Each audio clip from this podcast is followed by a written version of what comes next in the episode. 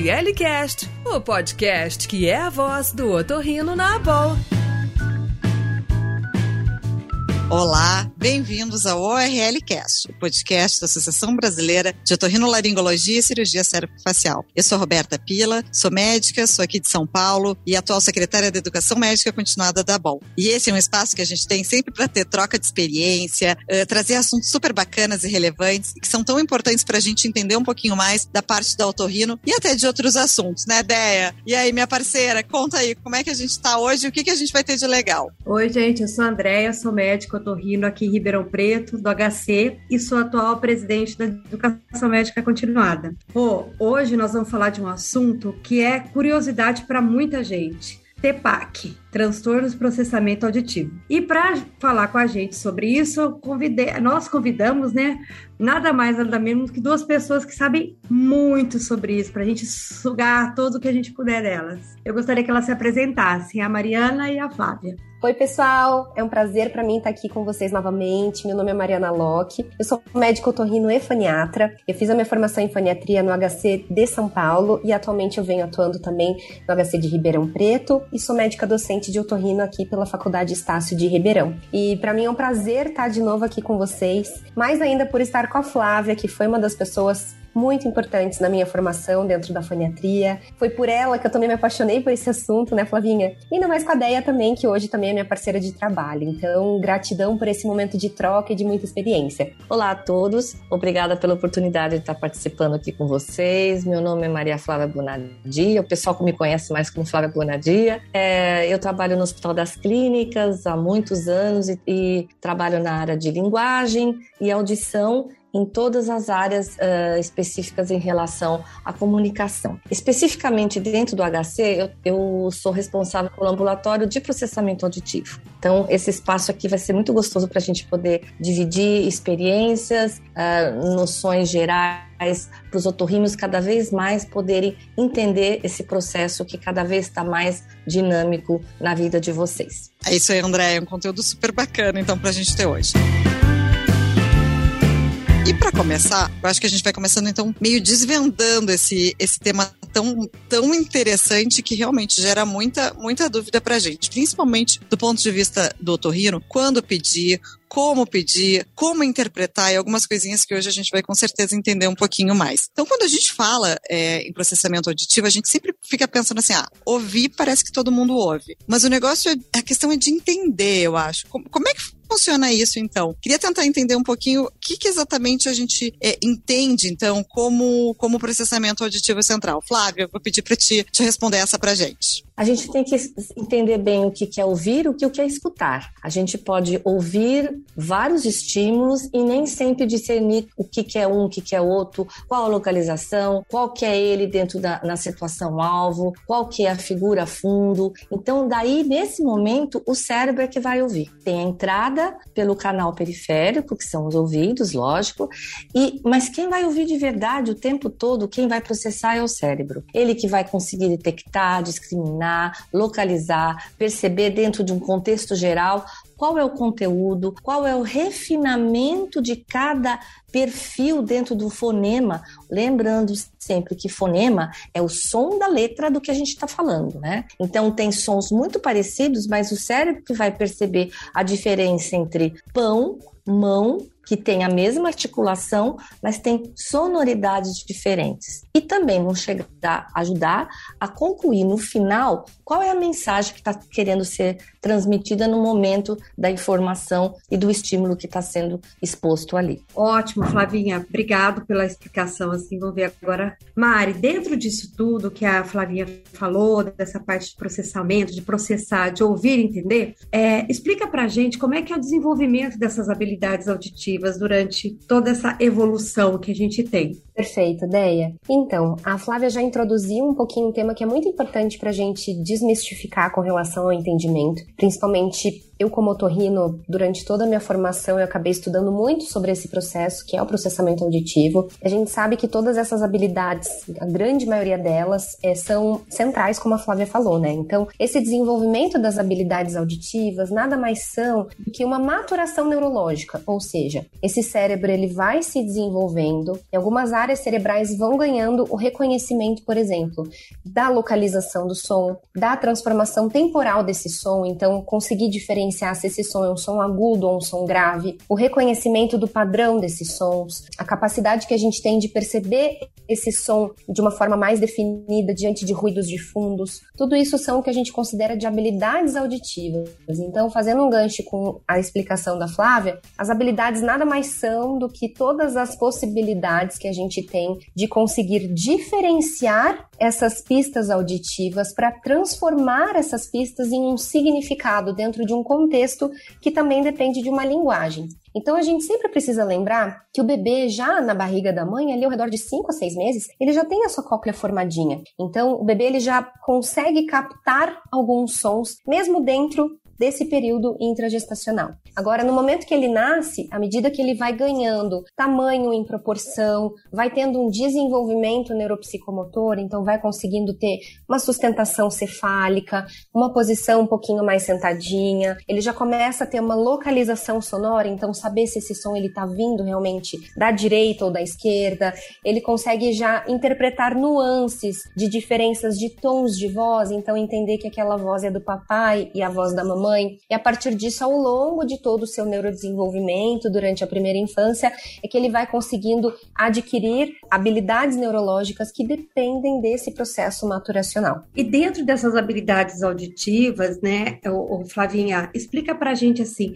tem muita coisa, tem muita dúvida, por exemplo, quanto às habilidades atencionais. Se uma pessoa não tá conseguindo prestar atenção naquele exame, vamos dizer, em determinado momento, se tá com sono, se tem alguma coisa, ou se tem algum comprometimento dessa habilidade atencional, tem alguma relação com, com o resultado ou com o próprio processamento? Ah, uma fonoaudióloga experiente, para fazer esse tipo de, de, de avaliação, ela tem que estar atenta a várias situações que podem se, se colocar durante, tanto da anamnese, por isso que a anamnese é uma coisa muito importante, não adianta você chegar e já começar a fazer a avaliação diretamente, mas tentar saber qual é a dinâmica, como é que foi a, a dinâmica de comunicação dessa criança, todo o desenvolvimento dela, tanto auditivo quanto o desenvolvimento de, de fala e linguagem, e chegando muitos casos que acabam chegando para nós, são de alterações de problemas de aprendizagem. As questões atencionais, muitas vezes, elas estão já vinculadas a alterações de processamento auditivo, mas elas podem ser especificamente alterações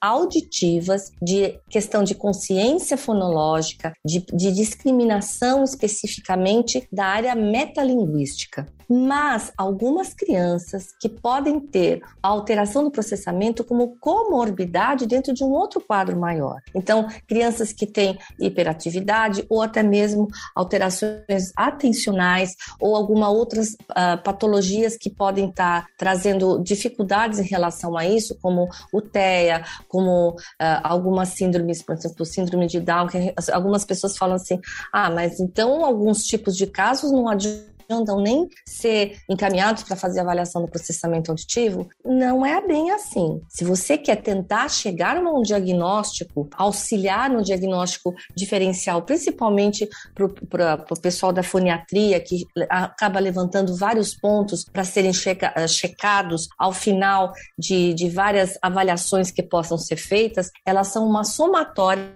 de análise para esse profissional. Para uma uh, uh, fonoaudióloga que está em, acompanhando esse caso em terapia, ela pode servir como norteamento para o direcionamento terapêutico, tanto para o próprio foniatra, quanto para a própria fonoaudióloga, para a psicóloga também, né? Os encaminhamentos que acabam sendo feitos, a gente tem, na maioria dos casos, é prioritário para algumas, algumas terapias, os dados que são levantados dentro da avaliação de processamento auditivo. Então, uh, por exemplo, crianças que já estão uh, sob medicamentos por questões atencionais, elas devem manter o medicamento para ser feita a avaliação do processamento. Porque se elas já estão usando o medicamento em situação escolar de aprendizagem, a gente tem que sentir como é o desempenho dela nestas condições para que se tenha um, um, um melhor é, norte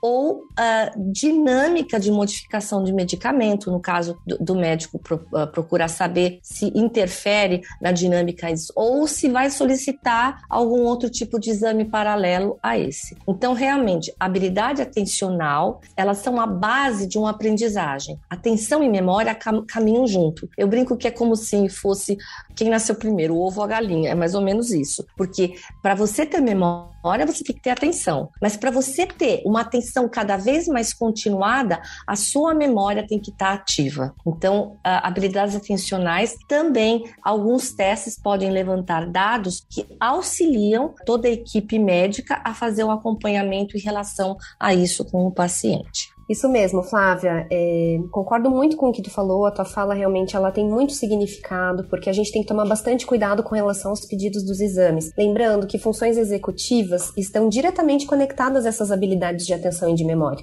Então a gente precisa que essa criança ela tenha, de fato, uma condição para poder manter realmente a, a atenção ao longo do exame. Não é um exame simples de fazer, a gente tem que lembrar que é muito necessário que tenha tempo, que a criança não esteja sonolenta, ele é muito longo, né? Eu lembro quando eu te acompanhava lá no H C, a Flávia levava a gente em média, pelo menos aí em três encontros, um encontro para anamnese, dois encontros para fazer toda a bateria dos testes e mais um quarto encontro para poder fazer uma devolutiva com os pais. Então, todas essas condições são condições pré-requisitos para que a gente consiga, de fato, levar em consideração se os resultados que essa criança ela tá tendo nos resultados qualitativos do exame, se são realmente os resultados reais da criança ou se estão sofrendo interferências dessas habilidades atencionais também. Perfeito, Mari e Flavinha. Deixa eu só perguntar um negócio. Essa, vamos dizer assim, que, passe, que a pessoa que vai resolver vai fazer o exame, tiver com, não tiver com grau vigil muito bom, tipo, tá sonolenta, alguma coisa assim,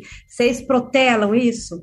Realmente, eu, eu acredito que principalmente crianças, é porque a gente fala criança, criança, mas a gente faz avaliação de processamento auditivo em adultos e idosos, né? A gente está centralizando muito porque a grande demanda acaba sendo é, de crianças, mas é bom que a gente lembre que o processamento auditivo, ele pode estar tá alterado em várias faixas etárias e pode estar tá vindo da infância com pessoas que conseguiram se reequilibrar na vida, começa a idade adulta, adulta ou a idade já de, de, do envelhecimento do, do, do todo o sistema auditivo e parece que ela ressurge. Mas não é que se ressurge, é que no fundo nós começamos a se nos reequilibrar para tentar sanar dificuldades que tinham e eram facilmente sanadas na, na nossa juventude, que conforme vai no envelhecimento, a entrada auditiva começa a ficar deteriorada, com situa- situações de ambientes ruidosos, de reverberação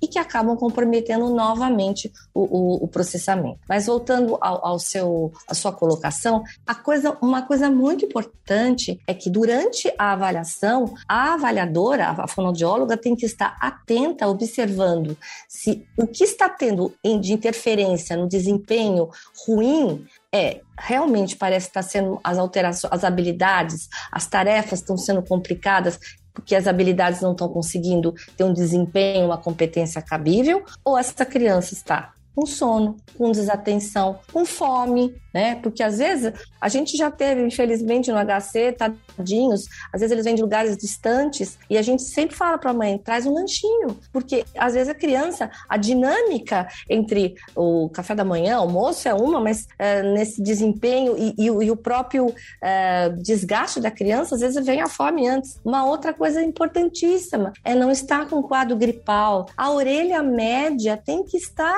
linda, tem que estar ótima.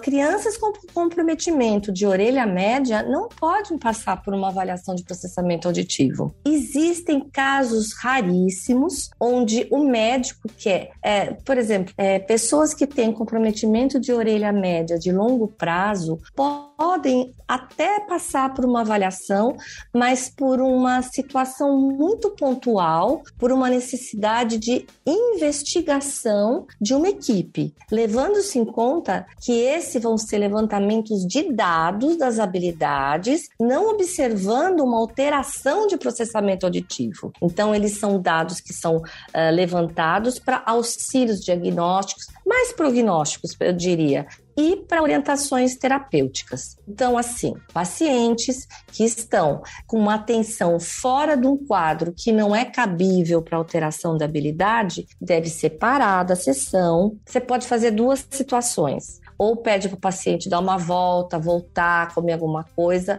Isso quando a gente tem tempo, é meio difícil, ou uma próxima sessão. Eu prefiro marcar para uma próxima sessão. Realmente, essa questão da interpretação dessa avaliação é muito importante. Mas deixa eu perguntar uma coisinha. Uh, antes a Flávia estava falando a questão da, do aprendizado e dessa parte de alfabetização. Então, a gente recebe, às vezes, a cartinha da escola pedindo para a gente fazer essa avaliação dessa criança. E muitas vezes já vem direcionado que a gente faça a avaliação do processamento auditivo central. Duas perguntas em relação a isso. Vocês falaram da questão da idade, que a gente pode fazer o exame em qualquer idade, mas eu queria confirmar para vocês qual a idade mínima que um paciente consegue fazer esse exame. E a outra coisa é o que, que a gente, então, como otorrino, quando recebe essa orientação da escola, da foro da escola, ou do pessoal pedindo uma avaliação, como é que a gente deve proceder? Mari, me conta. Perfeito, Rô. Eu vou deixar para responder a primeira pergunta, vou responder uma parte da segunda, mas a Flávia vai poder complementar melhor para mim, tá bom? É muito frequente isso no consultório otorrinolaringológico. Eu acredito que, inclusive, até os próprios pediatras recebam essa demanda e os pediatras encaminham pro otorrino com a cartinha pronta, já pedindo uma avaliação do processamento auditivo. E eu acredito que vocês que estão acompanhando esse podcast desde o início já devem ter entendido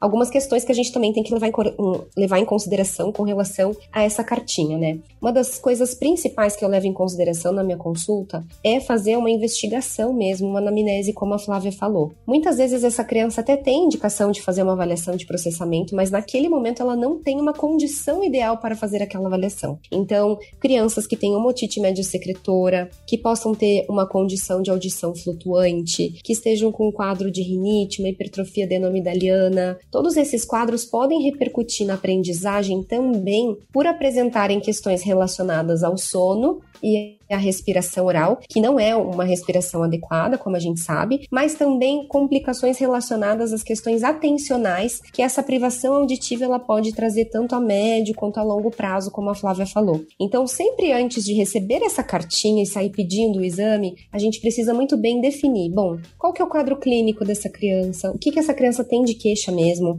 Vamos perguntar direitinho pro pai, olha, o que que tá acontecendo na escola? Eu mesma converso com a escola, então entrar em contato com a escola, com a professora responsável por essa criança é fundamental. A gente tem que trazer de novo essa importância do trabalho interdisciplinar. Se você acredita que essa criança realmente tenha uma indicação de fazer uma avaliação do processamento auditivo, ao invés de simplesmente encaminhar para a fonoaudióloga, converse com a fonoaudióloga, explique a situação, tente entender o contexto dos motivos pelo qual te levam a solicitar esse exame. Olha, eu quero verificar questões atencionais, não, ele está tendo questões de memória, consciência fonológica dele, habilidade aí de leitura e de escrita, ele tá muito aquém do resto da turma. Então, levar to- tudo em consideração, todos esses detalhes são importantíssimos para a gente realmente saber o que fazer com o resultado do exame. Então, como médicos, a gente tem essa responsabilidade social de não somente sair reproduzindo esse pedido, mas entender a circunstância pela qual a escola está pedindo esse pedido, levar em consideração se essa criança realmente tem as condições necessárias naquele momento e tem a indicação prévia de realizar essa avaliação e fazer essa, essa conexão interdisciplinar, no fim das contas, o paciente que vai estar sendo mais beneficiado diante de todo esse contexto. E falando a respeito um pouquinho do processamento, Rô, é, o que a Associação Americana de Audiologia ela, ela confere como um quesito aí para fazer essa avaliação de uma forma mais protocolada, vamos dizer assim,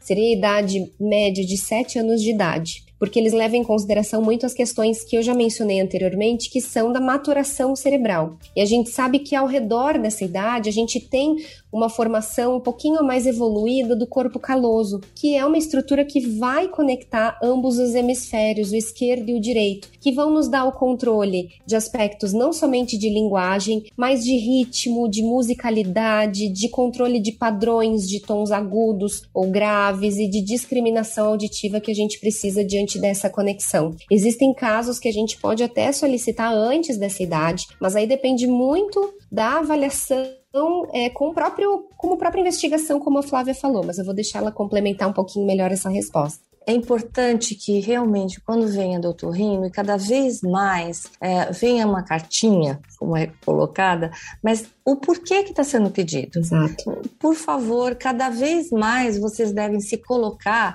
analisando o que, que vocês estão observando daquela criança, além do que possa ter vindo junto do, do, da pediatria, da escola. É, é, eu, eu às vezes fico um pouco de receosa quando vem é, somente da escola, porque a escola percebe isso, isso, mas não existe investigação nenhuma. Uma coisa importantíssima que deve vir de vocês, antes mesmo de ir para o processamento auditivo, é uma avaliação audiológica completa. Ou seja, a, a avaliação via aérea, uh, espero que não precise da via óssea, porque deve estar super bem, a toda a parte de logodiometria e a impedanciometria. Exato. Muitas vezes chegam para nós só audiometria. A audiometria normal, daí você vai ver, tem uma quedinha em, em, em agudos, tem uns gapzinhos que a gente não imaginava que, ou, ou, ou então sem reflexo nenhum, e daí você fica pensando, vamos investigar melhor. Então, antes de chegar para nós, muitos casos de alteração de processamento realmente acabam tendo alterações nos reflexos tapedianos, mas quem recebe tem que estar atento a, a isso, mas quem envia também. Por isso que essa cartinha, por exemplo, eu posso pedir só uma avaliação do processamento auditivo devido a dificuldades escolares. Bom, sim, leitura escrita. Será que alguém já fez uma avaliação visual dessa criança antes de, de, de dar a continuidade nessas uh, investigações todas? A fono que recebe, apesar de ser de processamento auditivo, ela tem que estar atenta a isso. Porque uma criança, tem alguns testes que tem até uma parte visual. São desenhos, são leituras de frases, mas tem que estar ok para poder aplicar essa parte do teste com elas. Muito bem. Essa criança tem que estar com a orelha média bonitinha. Como a, a doutora Mariana coloca, a partir dos sete anos, maturacionalmente ele vai estar mais preparado para que os testes que são monóticos, ou seja, de um lado só, podem ser dicóticos dos dois lados, que vêm as informações dos dois lados, elas podem ser duas informações na mesma orelha, ou duas informações em orelhas diferentes, ou na mesma orelha, duas informações tipo competitivas que podem Pode ser ruído, mas pode ser uma história, pode ser frases, pode ser palavras paralelas. Então, ele tem que estar preparado e, inclusive, uma boa articulação. Uma criança que tem um problema articular, de, de fonológico, muito comprometendo a dinâmica da avaliação, podem ser feitos testes do que a gente chama de testes não verbais. Só que a bateria de testes ela vai ficar mais estreitada e pouco an- analisada em todos os aspectos. Então, quando vocês encaminham, tudo isso tem que ser levado em conta. Antes dos sete anos, existem alguns testes onde a gente pode levantar um perfil das, uh, do desempenho de algumas habilidades auditivas. Todos os testes, eles são feitos por faixas etárias. Tanto é que, às vezes, outro dia um médico perguntou para mim, poxa, ele estava alterado com sete anos, mas agora ele fez todo o treinamento auditivo e agora está voltando aqui e você fez tudo de novo? Ele já estava com nove anos. Então, eu não posso comparar alhos com bugalhos. Eu tenho que refazer todos os dados. Claro que os dados de, da, da faixa dos sete anos, a gente imagina que estejam tão bons a ponto de se manter a partir de nove anos, bem e da continuidade.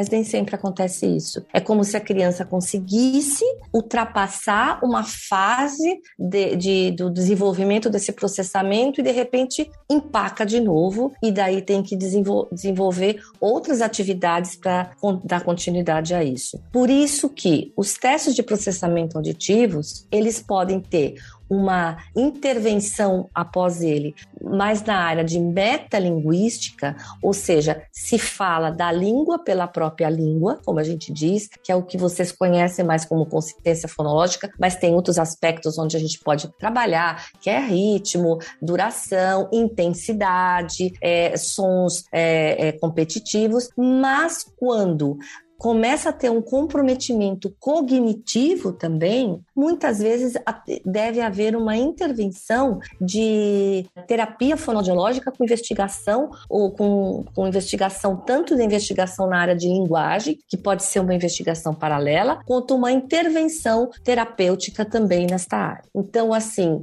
muitas crianças, antes dos sete anos, já, va- já vai sendo observado algumas alterações em relação à dinâmica. Você percebe que parece que algumas habilidades estão comprometidas. Elas não podem, elas não têm maturação para entrar numa terapia acusticamente controlada, que antigamente se falava só em terapia em cabine, em terapia em cabine, e hoje você, a grande diferencial entre o T A C, que é treinamento auditivo acusticamente controlado, ele vai além de uma cabine ou não. Tem que ter uma sala com uma boa uh, uh, adequação acústica. Hoje em dia existem os decibelímetros que você pode fazer um controle, né, é, durante essa fase terapêutica, mas o grande diferencial é ter um audiômetro ligado a, esse, a, a essa, toda essa estimulação, que pode ser por software, pode ser por viva voz, pode ser por, por acompanhamento. O online seria, eu, eu acredito mais como apoio e não como terapia, mas é, é, neste momento você consegue fazer um controle específico das necessidades de uma orelha, de duas orelhas, de duas informações, através de um audiômetro mesmo. Então eu tentei dar um, uma, uma noção ampla do que, que é essa intervenção, desde os cinco anos, que, que, onde já existem alguns testes é, protocolados que podem ser avaliados, até a partir dos sete anos, onde a gente tem uma gama de habilidades que possam mais, é, ser melhor investigadas. Perfeito, Flavinha. E só para complementar, pessoal, uma das coisas que eu acho muito importante que você sempre tem em mente são que casos que a gente precisa avaliar com cautela e que talvez não se beneficiem de um exame, de uma avaliação do processamento, né? Só fazendo um gancho com o que a Flávia também falou até agora, é, crianças que tenham, ou adultos mesmo, né? Mas nesse caso, como a gente estava focando mais para o público infantil,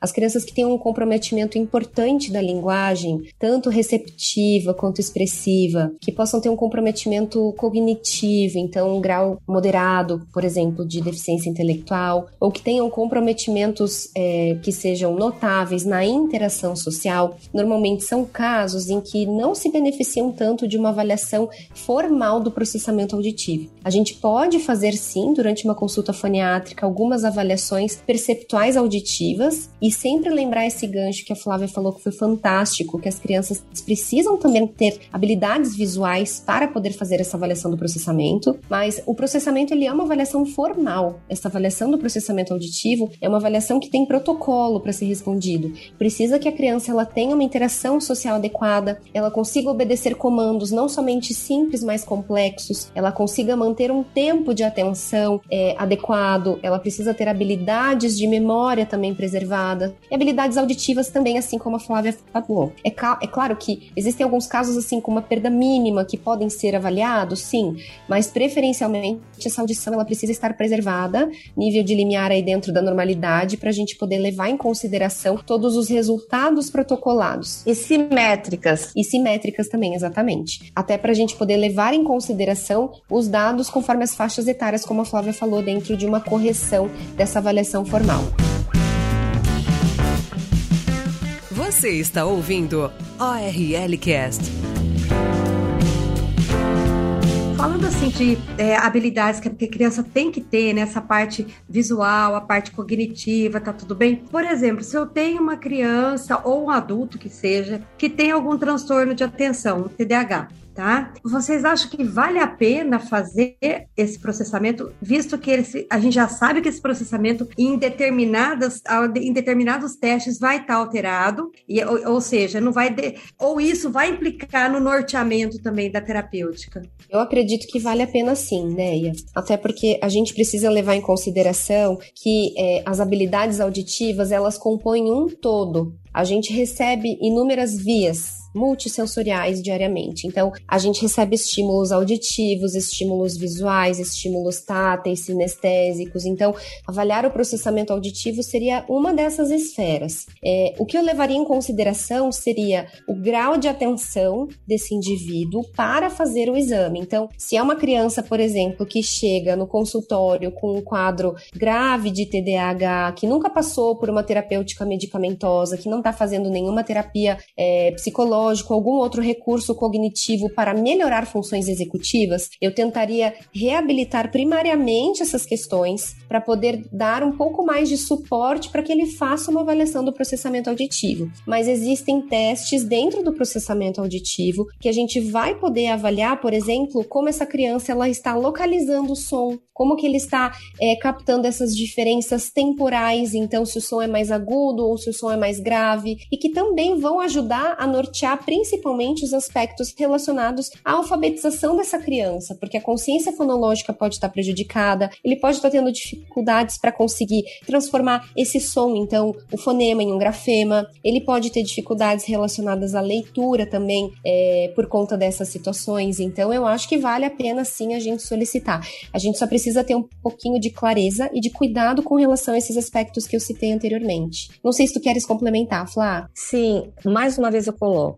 O exame, ele ajuda para muitas coisas, mas depende para que ele vai ser usado. Exato. Então, o profissional, ele pode usar é, todos esses dados que são coletados como instrumento para determinadas direções que ele quer seguir, para determinadas orientações que podem ser dadas aos pais ou à escola. Às vezes, é só o dado que esse, esse profissional vai ter em mãos que vai auxiliar essa família. Ou, como retomo, a, a gente vê alguns adultos, porque a gente pensa assim, T E A, nossa, só criança.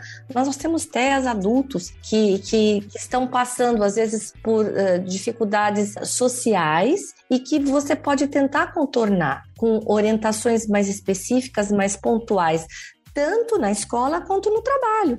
Eu já cheguei a dar orientações quanto à melhor, a melhor localização para você sentar no trabalho, num lazer, como é que pode ser uma dinâmica em relação à a comunicação dentro de casa. Isso que eu estou falando nos casos atencionais. Tentando já fazer um, um, um gancho aí com os adultos, nós observamos que às vezes algumas pessoas tiveram dificuldades a vida toda, por exemplo, para aprender uma segunda língua, e que no fundo é uma questão de percepção da, da, dessa, dessa refinamento do, do, do fonológico, da consciência fonológica, e que muitas vezes você pode fazer um levantamento nesse adulto e ele fala, eu tô com dificuldade de ouvir no ruído, eu tô, já sempre tive, mas agora tá ficando pior.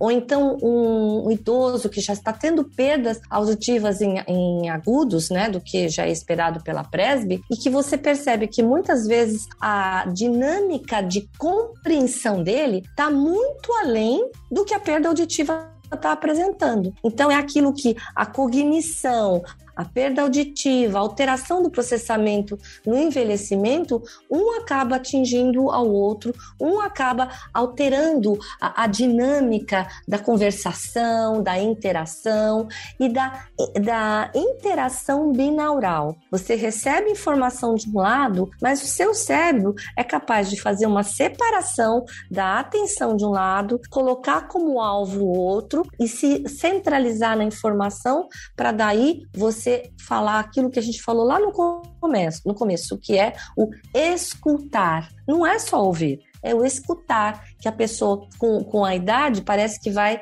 se perdendo, principalmente em situações de ambiente ruidoso. As próteses auditivas, elas vão dar mais do que o ganho auditivo que se possa dar ah, na, na, nas áreas perdidas ali. Ela pode também dar um refinamento após o treinamento auditivo da percepção da fala. Existe tecnologia hoje em dia que é capaz de te trazer um, um rebaixamento do ruído de, de todos os, os ângulos que você está direcionando a sua atenção, dando maior visibilidade à fala do comunicante com ele. Então, assim, a gente tem que tentar lembrar que existem várias fases em que o cérebro está se esforçando, está se desgastando em tentar trazer uma informação em que tanto o treinamento auditivo, que é o segundo momento, que pode ser paralelo a uma terapia fonoaudiológica, lógica, que pode ser direcionado especificamente para essa, comuni- essa, essa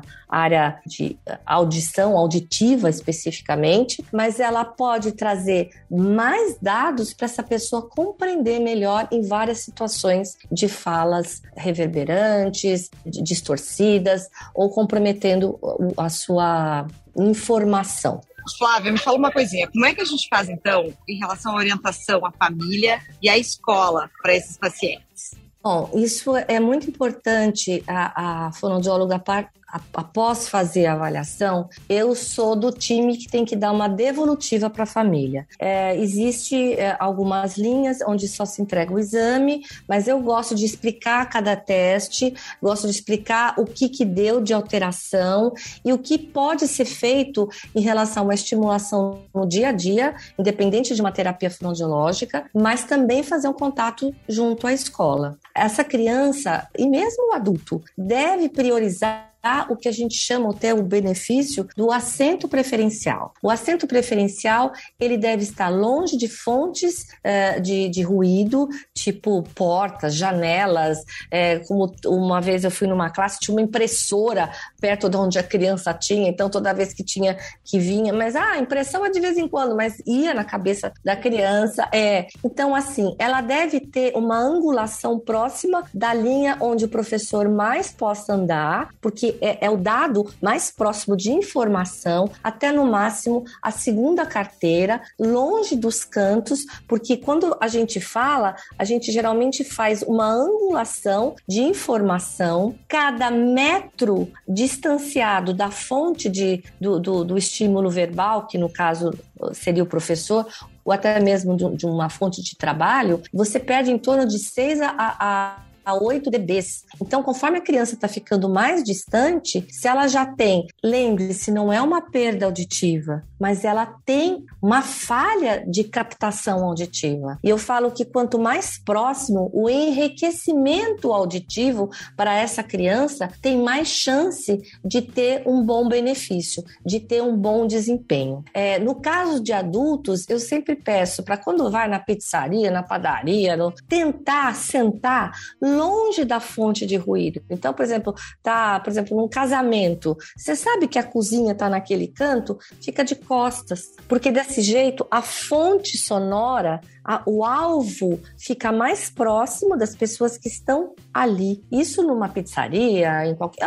até mesmo numa reunião familiar. Alguns pacientes, é, por exemplo, tinha um senhor que ele tinha muita dificuldade em compreender as reuniões que eram tidas em, entre oito pessoas. Só que ele era o, o dono da empresa. Daí eu pedi para que ele se reposicionasse na mesa retangular e se sentasse ao meio dela e não na ponta. Desse jeito ele teria mais chance de ter uma informação tanto do lado quanto no outro com uma, um distanciamento similar. Quando ele ficava na ponta, quem ficava na outra extremidade, ele tinha muito mais dificuldade de compreender, mesmo em situação de silêncio. Então, essas orientações do dia a dia dia, elas, elas devem ser dadas, devem ser dadas tanto por vocês, profissionais, que eu acho que é importantíssimo, e vindo de vocês, às vezes tem um ponto muito mais assertivo, muito mais marcante para o paciente, do que às vezes vindo de uma terapeuta. Então, é importantíssimo vindo de vocês esse tipo de informação para cada paciente, e que é importante é que ao final da evolução, esse da evolução não, do, do, da avaliação e da orientação que já foi dada, esse paciente retorne para vocês, para que vocês consigam costurar essas informações e darem continuidade ao atendimento desse paciente. Exato. É, e uma das coisas que eu também aprendi lá no ambulatório de foniatria, que a Flávia também sempre bateu na tecla, gente, é que nem sempre todas as orientações que a gente dá são efetivamente cumpridas. E às vezes na escola acaba ficando um gancho perdido nisso aí. Então, dessa questão do assento preferencial, é sempre uma prática minha também indicar, mas eu faço uma carta por escrito, entrego duas cópias para a família e peço para que os pais deixem na escola, levem as duas cartas, mas deixe uma com a coordenadora e a outra carta fique com os pais, mas peçam para registrar quando que essa carta foi recebida, se foi recebida por quem, enfim, carimbo, alguma forma de mostrar que aquele documento ele realmente foi visualizado, porque as crianças chegam e contam para os pais. Protocolar, né? Exatamente. Principalmente quando tem crianças maiorzinhas, assim, mais compridas, sabe? Com uma estatura maior. As professoras falam, nossa, mas como assim? Eu vou deixar ele sentado na frente, mas ele vai acabar tapando todo o campo de visão das outras crianças, mas isso é por uma necessidade. Para a família, eu costumo dar é, duas... É, duas orientações que costumam trazer bastante benefício também e associar um ganho com relação à terapia fonoaudiológica, que são as seguintes. O primeiro, com relação à leitura, se é uma criança que é ledora, que ela tenha o hábito ou acabe desenvolvendo esse hábito de ler em voz alta, porque no momento em que ele está lendo pausadamente, em voz alta, ele também está ativando esse circuito de feedback auditivo, que consequentemente vai trazer para ele um maior aprendizado. Então, ler em voz alta é, não somente ativa as questões atencionais, mas também auxilia a criança com elementos relacionados à memória, memória de curto e médio prazo. E outra coisa que eu gosto muito de indicar para os pacientes e para os pais é montarem esquemas de organização que possam ser é, utilizados de forma visual para a criança. Então, montar um planner e pedir ajuda da criança, tá? Então, aqui a gente tá trazendo a criança para participar desse processo evolutivo e de tratamento. Então, olha, de que forma você gostaria de montar um planejamento? Você quer montar com um painel magnético pra gente colocando folhinhas ou não? Você prefere montar um painel de folha de papel e a cada semana a gente troca essa folha? Deixar em um local onde a criança consiga ler e estabelecer realmente rotinas que possam ser descritas de forma que a criança entenda. Então, por exemplo, se a criança em um dia determinado ela vai ter a escola de manhã, à tarde ela vai ter o futebol e à tardinha ela vai precisar fazer a tarefa de casa, deixar isso descrito e pedir para que essa criança ela grife ou acabe fazendo uma marquinha quando ela completou essa atividade. Dessa forma a gente acaba diminuindo inclusive o próprio cansaço mental que por vezes eles têm de só ficar armazenando toda essa informação na cabeça e não projetar isso para o campo visual. Além de que a gente está estimulando tanto a alça visual quanto a alça auditiva no momento em que ela está visualizando aquela informação. Então, essas orientações são orientações muito importantes, não só para quem tem comprometimentos do processamento, mas questões referentes aí à linguagem e aprendizagem também. ORLcast, o podcast da boa! Gente, infelizmente a gente está chegando no final do episódio, mas assim, espero que todo mundo consiga processar tudo que foi falado aqui, porque foi uma conversa muito gostosa, tá? Foi um, um papo muito legal, assim, bem descontraído, e falando de uma coisa que, assim, tem gente que pensa que, que sabe, que já ouviu falar, mas não é bem assim, né? Não é uma coisa tão simples. Então, que a partir de hoje, assim, a gente tenha uma, uma noção melhor, né? O, o próprio otorrino tem uma noção melhor de quando pedir, por que pedir, sabe, para falar a mesma língua e para poder ser, igual vocês falaram, né, ser uma peça importante é, nessa devolutiva, nessa terapia também. Tá bom? Eu agradeço muito, assim, Maria Flávia, Flavinha, muito, muito obrigada pela disponibilidade. Mariana, Mari, obrigada também. E eu vou pedir para vocês deixarem uma, assim, um último comentário, uma frase, alguma coisa que vocês queiram deixar para marcar isso que a gente acabou falando hoje. Perfeito. Eu que agradeço, viu? Foi maravilhoso estar aqui com vocês mais uma vez, ainda mais junto da Flávia, que sempre foi aí uma fonoaudióloga muito parceira, muito querida para mim. Não só no campo profissional, né, né, Flavinha? Você já me ajudou em diversas situações. Eu tenho muito carinho e muita, muita apreço por você, mas o que eu gostaria de deixar principal aqui para vocês, gente, é a importância da conversa e da interdisciplinaridade. Então aqui não somente a gente lembrar que o nosso papel para saber pedir o exame, para poder interpretar, ele é importante, como é fundamental para conversar com os demais profissionais que estão acompanhando esses indivíduos e entender melhor as circunstâncias de fora. Então antes mesmo de ficar olhando apenas por um prisma, por uma perspectiva que é dentro do nosso consultório, que a gente possa sempre lembrar de criar essas parcerias fora do consultório também.